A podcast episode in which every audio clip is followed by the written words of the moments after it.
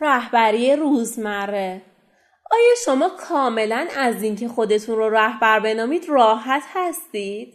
این سوال رو در سراسر جهان پرسیدم و عدهای کثیری دستشون رو پایین نگه داشتن.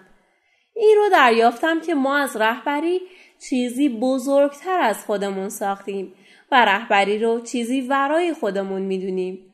ما اون رو حول محور تغییر جهان ساختیم و ما این تیتر رو برداشتیم و طوری با اون برخورد می‌کنیم که انگار چیزیه که یک روزی لیاقت اون رو پیدا خواهیم کرد. اما داشتن اون در حال حاضر به معنای یه نوع تکبر یا خودپسندیه که باهاش احساس راحتی نمی کنیم و بعضی اوقات نگران میشیم که ما وقت زیادی رو صرف ستودن چیزهای جالبی می کنیم که کمتر کسی این کار رو می‌کنه. ما خودمون رو متقاعد کردیم که اینها تنها چیزایی هستند که ارزش ستایش دارند و شروع به کم ارزش کردن چیزایی می‌کنیم که روزانه قادر به انجامشون هستیم.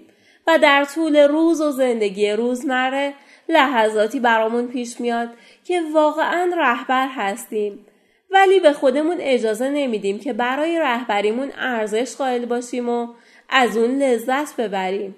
فکر اینکه چقدر می‌تونیم برای دیگران مهم باشیم می‌تونه ترساور باشه چون تا زمانی که رهبری رو بزرگتر از خودمون بدونیم و تا وقتی که رهبری رو چیزی ورای خودمون بدونیم و اون رو برای تغییر دنیا در نظر بگیریم ما بهونه برای خودمون قرار میدیم تا هر روز انتظار اون رو نداشته باشیم که رهبری کنیم. ماریان ویلیامسون میگه بزرگترین ترس ما نالایق بودن ما نیست. بزرگترین ترس ما اینه که بی اندازه قدرتمندیم.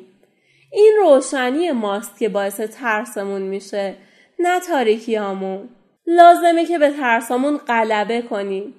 لازمه که قدرت خارق‌العاده‌ای که می‌تونیم تو زندگی همدیگه داشته باشیم رو به ترسامون نشون بدیم. لازمه که ورای ترسامون حرکت کنیم و لازمه ارزش تأثیری که قادریم بر زندگی همدیگه بذاریم رو بدونیم. ارزشی بیشتر از پول و قدرت و شهرت و نفوذ.